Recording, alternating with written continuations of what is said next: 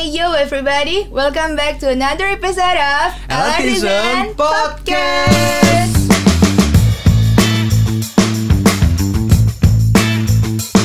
Oke. Okay. So, kita LRTzen hari ini adalah episode ke sepuluh dari LRTzen Podcast. Betul. Jadi kita pakai baju couple. eh belakangnya dong. Eh, live up your life.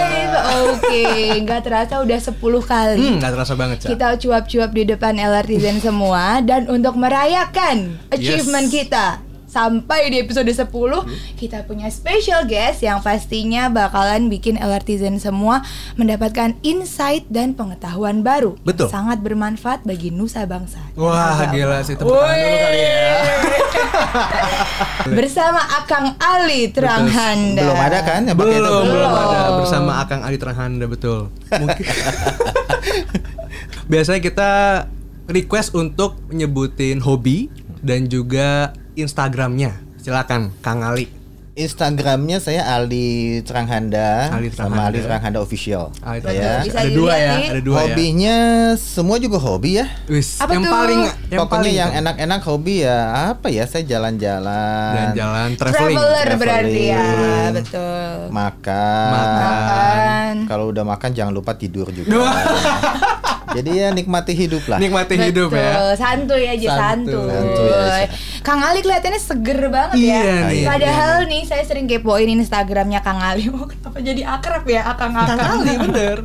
Sebagai kayak, seorang apa Cak? Iya. Property expert. Betul. Ngomongnya harus kayak gitu ya. Property expert. Property expert. Yes, from Indonesia Property Watch. Indonesia Property Watch. Iya. Kayak sering banget jam terbangnya mm-hmm. tuh tinggi banget. Jadi kan setiap Kang Ali mau ada webinar, yes. ada kelas atau oh, apa udah kelas terbiasa lalu pakai Kang Ali ya. Udah, udah. Oh, iya, silakan. Enak, udah, udah luwes, Bun. Iya. Oke. Okay. Iya, Bun gitu. Selalu di-up tuh di Instagram Instagram. Yes. Itu tuh sehari aku bisa ngeliat tuh kayak dua sampai tiga session. Tapi wow. kayaknya di sini kelihatan segar, segar merona aja. Kayak beda ya. Tomat. Beda ya. Iya. Iya. Ya lebih milenial ini. Lebih milenial. Hawanya udah hawa milenial. Rahasianya apa nah, Kang Ali? Rahasia apa nih awet muda yes. atau apa? Sebagai ini? Yang lebih kakak ah. ya kan, lebih kakak dari kita-kita, tapi Rahasia. kok lebih segar padahal jam terbangnya Untuk lebih tinggi. Dinamis di saat pandemi ini. Udah tua ini sebetulnya. Cuma gini, kalau kita tuh sebetulnya kan uh, pokoknya enggak enggak lelah beraktivitas ya. Yes. Mm-hmm. Fisik dan apa namanya? pikiran, uh, pikiran juga. Mm-hmm. Ya tiap hari tuh mikir pertemunya kan. Ya. Apa aja dipikirin deh. Iya, ya kan? Iya, kalau enggak tuh malah gini, kalau saya kalau enggak kerja aja mm-hmm. ya itu itu lemes loh. Oh, oke. Okay. Biasa gitu ya. Kalau enggak aktivitas, enggak mikir, itu lemas. Hmm, oke. Okay. Ya, jadi ya kayak gitulah. Sebagai kaum rebahan aku merasa gagal. Enggak sama kok, saya juga suka rebahan. Oh, tapi Sabtu dan Minggu, Cak. Kamu? Iya. Tiap ya, hari ya. Di konten itu lah. Berarti kuncinya adalah tetap beraktivitas yeah. dan dinamis ya. Hmm. Hmm. Oke, okay, Pak Ali, nih. karena saya ingin menjadi produktif. Yes. Weh, saya harus belajar dulu dong Bener. menjadi produktif. Sebagai seorang property expert dari Indonesian Property Watch, nah kita akan langsung mulai nih ke pertanyaan-pertanyaan yang crunchy. Silakan Mas Hagi. Menurut Mas Hagi Kang Ali ini serius ya. Serius. Nih, oh mungkin oh, udah mulai sersan ya? kali okay. ya. Kan okay. tadi kan kita ngomongin tentang let it flow kan. Okay. Yeah. Kita bisa searching apa aja dari rumah sekarang. Nah, yeah. kalau menurut Kang Ali sendiri nih, kalau ngomongin tentang kondisi pasar properti saat ini itu kira-kira menurut Kang Ali kayak gimana? Nah, properti kan saat ini kan challenging ya. Challenging nih ya. Challenging itu di satu sisi ini kan sih kayak zero sum game gitu. Zero yeah. sum. Kalau kita bicara ada yang jatuh, ada yang ada yang melambat, iya. Mm-hmm. Tapi di sisi lain ada juga sektor yang naik gitu. Oh. Jadi ya semua tuh seimbang, balance kan. Ini mm. alam tuh luar biasa. Nih. Ini udah udah filosofi alam kan, luar biasa. Jadi kalau properti itu kan gini, uh, daya beli masih ada. Masih ada daya beli. Okay. Ya daya beli masih ada. Dari kalau Kalau saya tuh survei dari Indonesian Property Watch mm-hmm. itu kan kita lihat sebetulnya yang beli itu masih ada, oh. Oh. ya anomali dengan ekonomi. Jadi even though di kondisi ekonomi betul, yang dikatakan betul, resesi, betul. dinyatakan resesi, tapi, tapi masih mm-hmm. ada. Kan gini, misalkan nih agak sat, uh, ilmiah statistik dikit ya. Asik, okay, asik. Okay. Oh boleh boleh. Uh, iya, saya suka. Di triwulan satu itu kan properti anjlok. Betul. Yeah. Tapi kemudian oh, di ya. Q dua triwulan dua itu quarter two itu uh, properti naik lagi almost mm-hmm. double. Ah. Ini lucu kan ya? Iya, iya. Lucu nih, lucu. Jadi quarter one itu from January to March yeah, berarti ya. Yeah, Oke, okay, yeah. itu benar-benar drop Jatuh, karena drop. mungkin psikologi masyarakat juga panik ya dalam menyikapi ini. In Dan the first pa- satu months. panik, yang kedua itu uh, lebih ke pengetatan P S B B. Ah, ini ini iya, ini. Iya, benar-benar lain ya. Betul, betul. Jadi gini, kita lihat tuh. Oh. Uh, ada hubungannya ketika diketatkan P S B B mm-hmm. itu kan properti itu meskipun ada yang bilang adapting uh, migrasi ke digital segala mm. macam okay. orang kan nggak bisa beli sebetulnya yeah. dia beli itu kalau dia bisa ngeliat fisik gitu ya yeah. dia dapat informasi nih oke okay. big investment right? uh, yeah. dia mau ngeliat bagus tapi ketika dia beli dia harus uh, ke, ke yeah. marketing gallery yeah. atau lihat secara fisik dia okay. feelnya gimana gitu kan properti selalu kayak gitu mm. jadi ketika diketatkan ya dia hanya ngeliat aja tapi belum beli iya yeah. ya yeah. Bener, bener. Tapi ketika dilonggarkan bulan uh, Jun atau Maret gitu ya, a- a- akhir ya. Iya, uh, Juni ya, Juni. Kurang lebih lah gitu ya. Juni. Nah, itu ya, tadi saya bilang naik lagi properti. Okay. Nah, ini ada apa? Karena ternyata udah dilonggarkan P S B B, banyak banyak yang datang ke marketing gallery dan terjadi ah. transaksi. Hmm. Oh, so it's, itu, itu memang nature dari pasar properti ya. Betul, jadi memang nggak bisa hanya dihajar digital ngelihat, tapi nah, memang tetap harus ada balancing. Digital itu ya. Untuk entry point pertama iya, ya untuk memperluas coverage iya, okay. kan? Tapi untuk dia beli belum tentu. Ah. Jadi ini memang memang nggak di Indonesia aja, di luar itu kayak gitu kan? Mm-hmm. Dia nggak yes, bisa lah. Mau semaju apapun berarti ya. Betul, betul. Tidak bisa one hundred percent digital. Enggak bisa. Okay. Kalau e-commerce saya bisa kan sabun apa-apa kayak peralatan. Itu kan bisa itu kan bisa ya kalau lebih sama lah hmm. gitu kan. Mm-hmm. Tapi kalau uh, properti kan dia mesti lihat uh, ya apa namanya materialnya, fisiknya, fisiknya, desainnya, kawasan sekitarnya, kawasan tuh nggak ya. Bisa hanya ini gitu. Classical approach. Nah, wow, itulah bahasanya. Itu bahasanya. Iya, jadi mesti datang, mesti oh, ngeliat. Oh, oke, oke, oke. Gak kayak gue beli baju Shopee dua puluh lima ribu gitu kan, pas datang, ya Allah, jelek banget, jadi keset. Nggak bisa, nggak bisa. Oh. Oke, okay, talking about property. Kita sering banget mendengar istilah yang namanya sunrise property hmm. Hmm. dan banyak juga orang-orang awam sebenarnya mungkin ya. Dari calon pembeli hmm. atau orang yang sebenarnya sedang mencari properti itu sunrise menanyakan property. Istilah sunrise property. LRTzen juga penasaran pasti yes. kan? Yes, tapi kayak kita belum tahu what is the real definition of the sunrise property hmm, iya. dan kenapa istilah ini tuh sangat penting untuk digunakan oh, iya. dan untuk calon pembeli untuk mengerti what hmm. is the real sunrise property. Ciri-ciri Sun, apa uh, gini, gitu. Ya kalau kita bicara sunrise property itu itu sangat penting buat si investor ya. Oh, investor. Khususnya oh, investor, oh, khususnya investor. Okay. Tapi artinya gini, si end user pun dia beli ketika harga propertinya naik kan uh, itu bagus juga gitu. Oh, beneficial dia, dia beli, juga buat uh, dia tapi kan. Tapi yang penting itu kalau kita bicara sunrise property lebih ke investor, investment oh. value gitu ah. ya.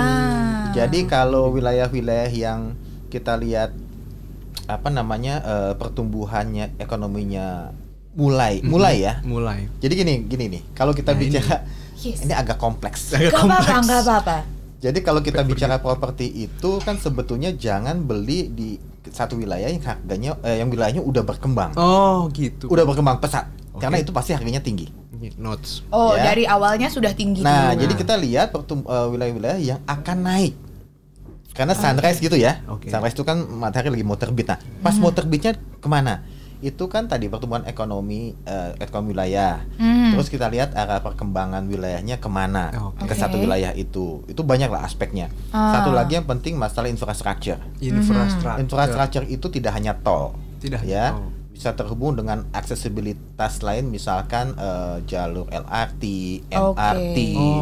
uh, relate, relate. Betul mm-hmm. itu yang membuat satu wilayah uh, naik value-nya oke okay. okay. itu so tadi kan uh, Akang, Akang. hampir kepleset. Akang kan bilang ini adalah suatu hal yang kompleks gitu. Tapi sebelum kita milih properti kan nggak mungkin dong kita akan buat kajian studi dulu ya dari mulai lah, ya, lah bener, bener dong sih. Dari mulai perekonomiannya, dari mulai infrastrukturnya kan kita bukan cenayang Akang iya. gitu kan. Dan data di kita kan susah. Betul, iya, betul. Sih. Dan banyak juga yang apa ya uh, belum valid gitu. Betul. Nah sebagai orang awam itu apa sih ciri-ciri yang bisa Makanya kita lihat? Makanya ikuti Instagram saya. Wah bener di at Di at apa Kang? Sekali lagi diulang nggak apa Kang? Di at Ali Tranghanda. At Ali Tranghanda. Ali Tranghanda. Teman-teman yang ingin tahu jangan lupa untuk follow Instagram Ali. Oke. Kita kira gimana? Ini kan untuk yang awam yang nggak yang belum Betul. terbiasa ngelihat, belum gitu, terbiasa ngelihat. Iya, kadang kan juga kita millennials gitu. Ya, kita supaya praktis-praktis aja dari. Kelihatan kok pembangunan iya. jalan tol. Kita lihat okay. ya. Uh, kalau sebenarnya banyak informasi di di di di mana-mana banyak kok. Jadi misalkan jalan tol ini exitnya mau kemana? Hmm. Biasanya di exit itu akan naik. Ya, termasuk simpul-simpul tadi saya bilang apa M R T, okay. L R T, L R T itu pasti di simpul-simpulnya itu pasti akan ya, naik. Interchange, ya, interchange, interchange pasti gitu akan kan. naik. Jadi hmm. itu yang sebetulnya yang gambaran gampang kok dilihatnya kan. Oh nanti akan ada sini titik sini nih. Hmm. Nanti bisa akan naik. Okay. Satu simpul uh, akan dibuat exit akan naik. Ah. Itu itu yang uh, awal ya. Mm-hmm. Yang kedua kita lihat juga uh, pembangunan di sana itu mulai masif nggak? Oh, oke. Okay. Jadi kalau satu wilayah yang nggak ada pembangunan sama sekali, oh itu hati-hati. Oh. Tiba-tiba dia sendiri gitu tinggi yeah, gitu. Iya, satu tapi nggak ada yang lain-lain. Hmm. Tapi kalau ada satu ada dua tiga, berarti itu daerah itu memang uh, dinamis. Properti, ah, dinamis. Ah, gitu. Ya kalau properti kan gini, dua. Ada yang bilang, Pak saya mau beli uh, mau beli properti tapi yang nggak macet. Saya bilang oh, apa iya gitu. Malah yang macet itu yang, yang secara bagus. Komersial bagus. Oh, okay. Betul, jangan salah ya. Lu mau macet mau nggak macet tuh mau gimana kalau berarti ya nggak uh-huh. naik-naik gitu. Iya iya betul. Nggak apa-apa sih. Iya. Kalau dia mau pakai untuk diri dia sendiri ya udah. Ya nggak apa-apa sih. Jadi kayak awam gue.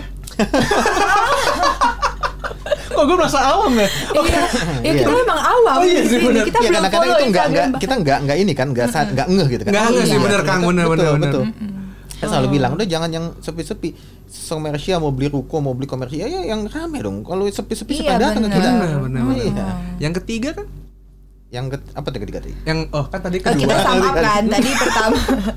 Pertama betul. Oh, eh, infrastruktur. infrastruktur. Terus yang kedua adalah uh, apa tadi ya? Uh, yang kedua pertumbuhan itu ekonomi. pertumbuhan ekonomi. Oh. Terus ya pembangunan tadi. Pembangunan. Pembangunan. Okay. Kalau pertumbuhan ya. ekonomi memang mesti ngelihat data lah ya. ya itu okay, data uh, pertumbuhan ekonomi wilayah satu wilayah itu mm-hmm. kalau lebih tinggi dari wilayah lain mm-hmm. biasanya itu ada kemungkinan dia uh, ya secara ekonomi itu naik okay. gitu di situ gitu. Ah, Oke. Okay. Okay. So, kalau kita bisa sum up nih, tadi ah. kan ada tiga tuh, infrastruktur, terus habis itu pembangunan sekitar, hmm. yang ketiga adalah pertumbuhan, pertumbuhan ekonomi. ekonomi. Kalau dari saya nih orang awam yang awam lagi ya, iya awam yeah. banget ini, si awam banget ini, yang bisa kita lihat secara real evidence, secara obvious, oke lah kalau misalkan pertumbuhan sekitar, cuman kan kita nggak tahu tuh hmm. nanti akan Uh, kontinuitasnya seperti hmm, apa iya, properti-properti yang dikembangkan di situ. Tapi kalau sudah bicara infrastruktur itu pasti adalah proyek pemerintah gitu kan, betul. Which is uh, lebih menjanjikan, lebih, lebih pasti, pasti gitu kan. Yeah. Betul. Betul. So itu very very important berarti kan. Oh iya pasti pasti pasti. Jadi gini, kalau tadi kan betul betul. Jadi kalau infrastruktur ada kadang-kadang kan rencananya berapa nggak tahu kapan dibangun, nah, tapi sekali dibangun semestinya sih dia akan uh, sampai finish pasti sampai selesai, jadi, pasti gitu jadi ya. Kan. Uh, kalau tidak ada yang force major segala macam mm-hmm. lah, ya kan. Mm-hmm. Tapi itu pasti jadi. Yang kedua tadi masalah pembangunan pun tidak hanya pengembangnya siapa gitu. Oh iya. Jangan benar. hanya masuk tapi pengembangnya nggak jelas gitu ya. Ah. Kan banyak juga kasus gitu benar, kan. Benar, benar. Iya. Uh, satu wilayah masuk tapi kemudian nggak jadi. Iya. Gitu, and it's jadi the problem kosong. Karena nah. kadang masyarakat juga nggak tahu mana pengembang yang trusty ah. mana yang betul. enggak. Kalau gitu kita kan. lihat makanya itu brand pengembang itu penting. Jadi ketika satu lokasi itu ada brand pengembang yang masuk, pengembang besar ya. Mm-hmm. Pengembang besar itu relatif dia jaga nama gitu ya. Oke. Okay. Dia nggak akan nggak akan ya, pasti, uh, pasti ya. ya. Terus yang B U M N ya, hmm. B U M N udah pasti dibangun. Ya nah. itu percayalah kalau B U M N itu pasti dibangun lah. Percayalah LRTzen. Nah. Kok nganggur? Oh, iya ini di, di L R T ya. Oh iya. Ya pas lah ini pas. Nanti bisa ada promosi. Iya, oke. LRTzen, L R T. Saya baru juga nih. Saya lagi ngomong di LRTzen. Oke. Okay. Kita natural banget penyamarannya ya. Awam, awam, awam nggak tahu kita. Hmm.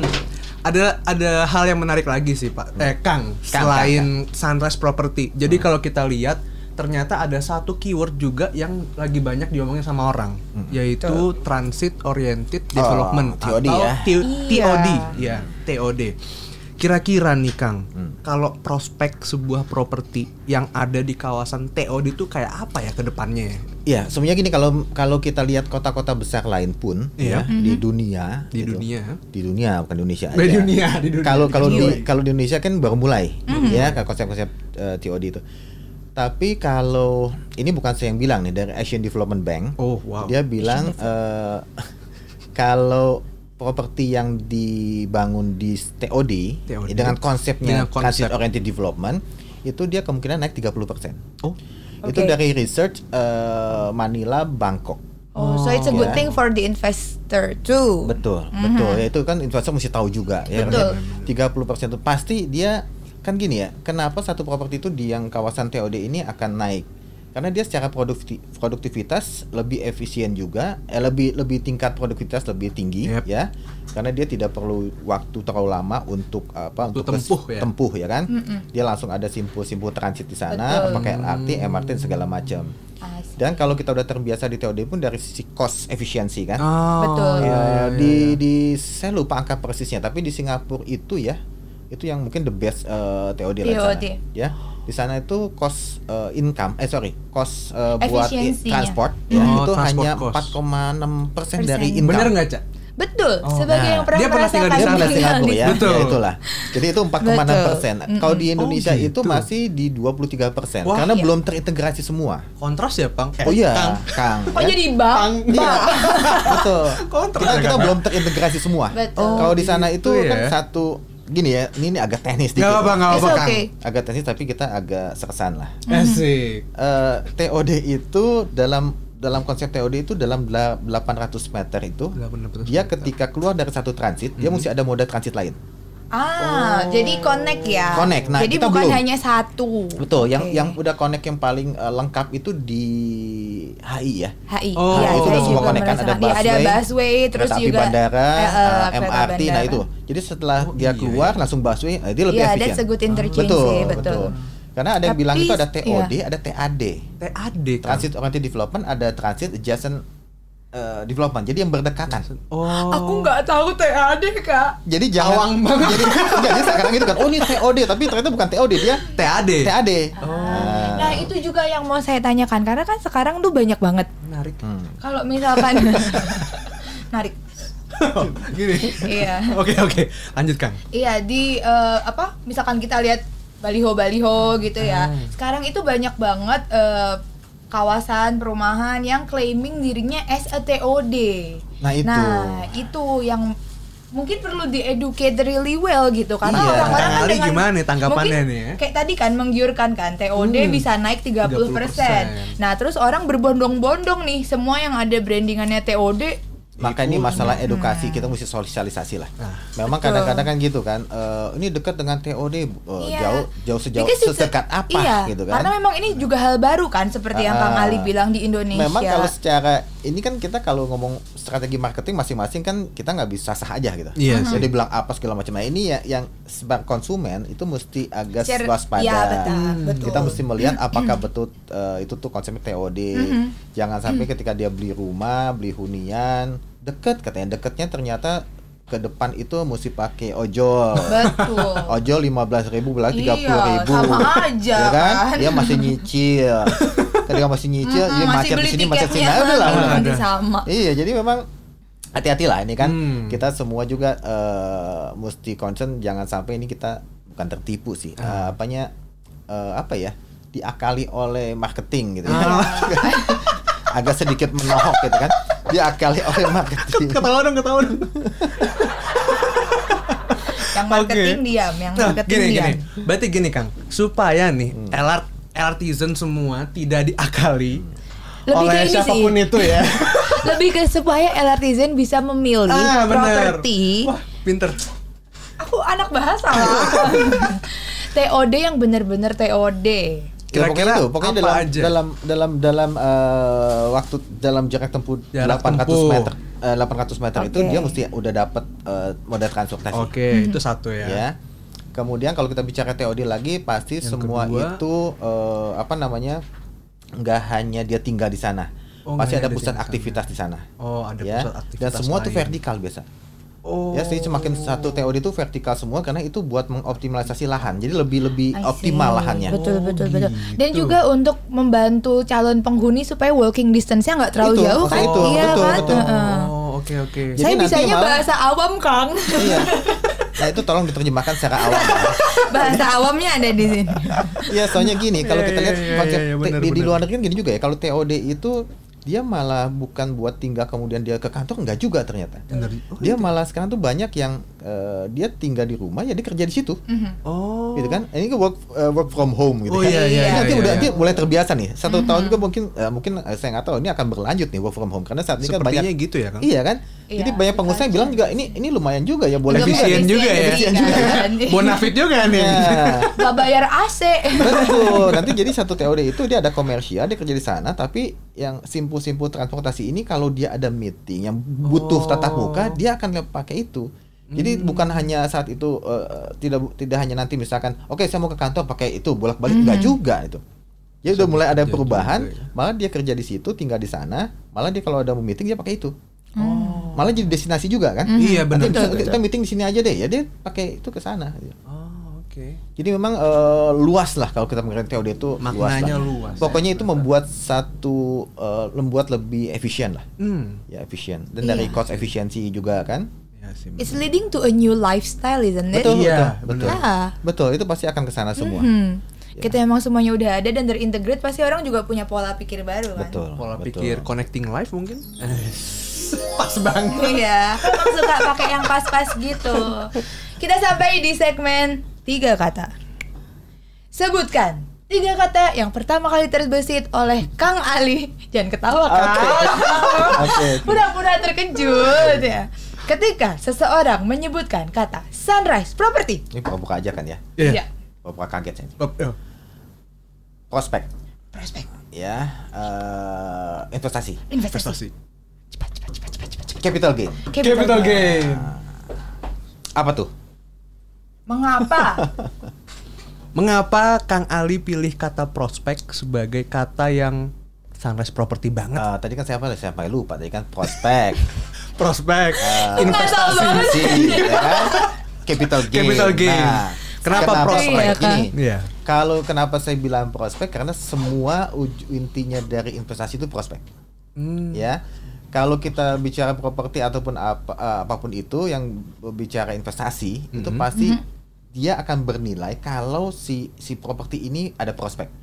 Ada prospek. Kalau nggak oh, ada prospek, mau investasi apapun ya berarti rugi dong. Hmm. Tapi kalau di satu lokasi itu prospeknya bagus, artinya secara investasi itu udah bisa aman. Ya. Maksudnya kayak daerahnya jadi. Nah tadi ah, tadi kan iya, tadi iya, iya, kan uh, belum nah tadi. Oh, belum, kan belum. Ini kita ngomong Sunrise Property kan. Iya, benar, benar. Kalau saya ngomong Sunrise Property artinya di sana akan ada prospek. Di sana ya. Ada prospek itu ada kan tadi. Ada hal baik yang akan terjadi. Hal akan terjadi Betul. Dan itu akan mengalami kalau prospek pun pasti naik. Mm-mm. Ya. Jadi saya melihat tuh nanti kalau ada Sunrise Property di sana artinya prospeknya pasti akan semakin semakin ke depan itu semakin entah meningkat. Kawasannya semakin ramai, Betul. entah nanti sekitarnya tumbuh juga Betul. yang lainnya. That's what we call prospect, baby. Betul. Betul. Hmm. Awam banget.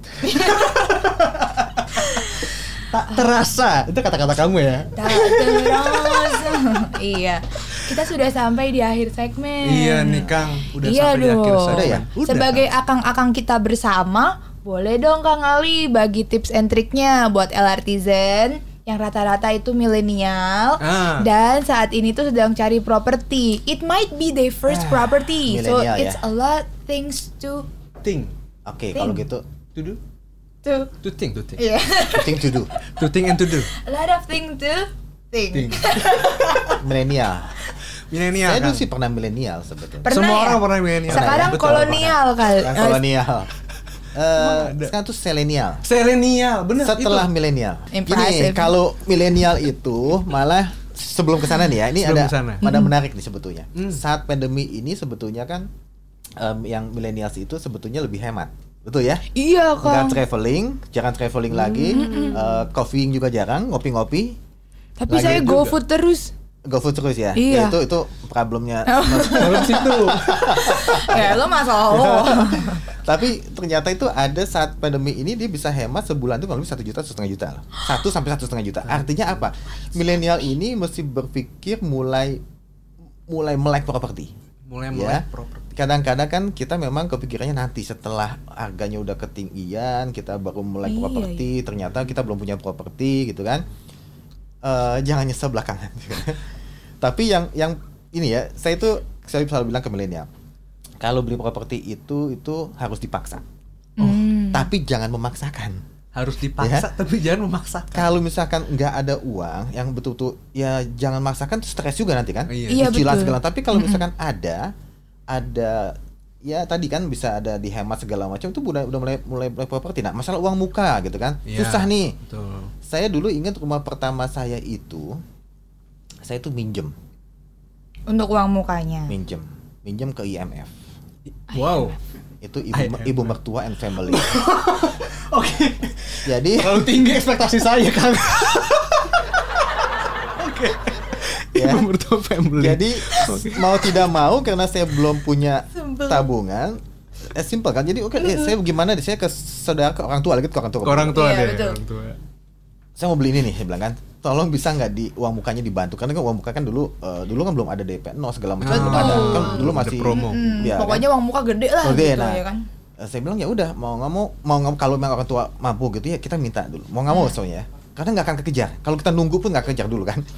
Oh, dan itu salah keuntungannya itu uh, kita pinjam sama orang tua itu tuh soft loan seumur hidup. Iya. Jadi hidup. Sampai saat ini sampai sekarang ini saya belum lunas-lunas. Soft loan seumur hidup. Karena kenapa? Ada seumur hidup. Iya, karena saya bilang, "Pak, ini deh saya kembaliin, udah enggak usah lu pakai dulu lah." Kan gitu kan? Tipikal. Jadi bener, semua bener. Orang timur gitu ya, orang tua gitu kan. Ya udahlah. Hmm. Jadi kita saya sebagai orang tua saya mikir juga, "Wah, kalau kayak saya ini kalau ada anak tiga, saya tiga nih. Minimal tiga." Yeah. Kalau udah enam bagus, dua-dua-dua saya. Artinya orang tua udah berpikir seperti itu, yeah. ya. Yeah. Nah, ya itulah, dia mesti berpikir gitu juga. Jadi dipaksa itu kayak gitu, mau gimana pun yang halal gitu ya. Yang halal. Cari ya. Pinjaman segala macam yang tidak mau membebani, tapi kalau memang nggak mampu jangan dipaksa. Oh, oke. Okay. Selalu bilang kan, nggak saya nggak bilang beli ini aku beli rumah juga, tapi kalau memang nggak mampu jangan dipaksa. Nah. Itu pasti stres kok.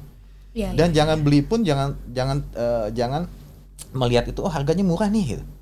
Ya. Oh, saya punya ada rumah rumah dua ratus jutaan. Tapi kerjanya Jakarta, tapi rumah dua ratus jutaan tuh dia mampu dua ratus jutaan. Cicilan uh-huh. misalnya dua juta, satu juta setengah. Tapi jauhnya jauh banget gitu. Wah. Yang tadi saya bilang ah, tuh mau ojol terus jauh, itu pasti nggak produktif nantinya. Dan costnya lebih ini ya. Iya, dia dapat murah tinggi. Tapi dia cost betul. Transportnya, tinggi. Operational monthly-nya itu, iya, itu akan itu. tinggi. Mm-hmm. Belum dia nyicilan, cicilan, ya itu akan stres lah, janganlah hmm. gitu ya. Kalau memang masih cost ya cost-costannya nggak masalah kan. Tapi hmm. di samping ngumpulin. Ah. Dan kalau bisa ya cepat-cepat nikah. Kalau nikah unik itu bisa nih. Double income. Aku berasa oh, oh. Ya, kalau siang gajinya tujuh koma lima juta sendiri capek kan. Iya iya benar benar, uh, benar. Tapi ketika digabungin joint income double income jadi lima belas juta. Benar. lima belas juta berarti bisa beli rumah lima juta, beli beli lima ratus juta, lima ratus juta bisa kebeli. Cicilannya bareng-bareng. Cicilannya bareng-bareng. Oh, jadi lebih enggak capek. Uh, kalau teman-teman aku pada menikah. Lucu sih. Ya benar-benar. Ini kan loh enggak kepikiran, enggak kepikiran. Iya, soalnya tapi jangan menikah dulu. Oh, iya, nikah iya. dulu. Kalau kadang-kadang ada juga yang pacaran kemudian dia nyicil sama-sama udah udah putus bingung. Iya, benar-benar. Kamu dapat ruang tamunya.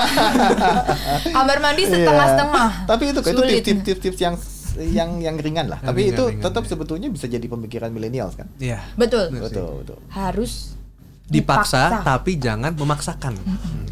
Aku merasa tertohok, Kak. Bener deh, dari tadi yang bagian terakhir gue nyesel nanyanya, tahu enggak sih? Aduh, thank you Kang Ali. Terima kasih untuk insight-nya yang ternyata tidak terlalu kompleks ya. Kita orang-orang awam bisa paham. Tapi yang paling yang paling penting adalah kita harus melek prop melek properti ya, sedari dini. So LRTzen, as long as you are millennial, jangan pikir bahwa nanti nanti ah, nanti. Betul. Kita harus mulai at least research dan belajar dari mulai sekarang karena hari Senin harga naik. Ini kok kepencet dua-duanya ya. So LRTzen, gak kerasa that's the end of our tenth episode. See you on another episode of LRTzen Podcast, and don't forget to live, live up your life. An episode. And thank you, Kang Ali. Thank you. Thank you.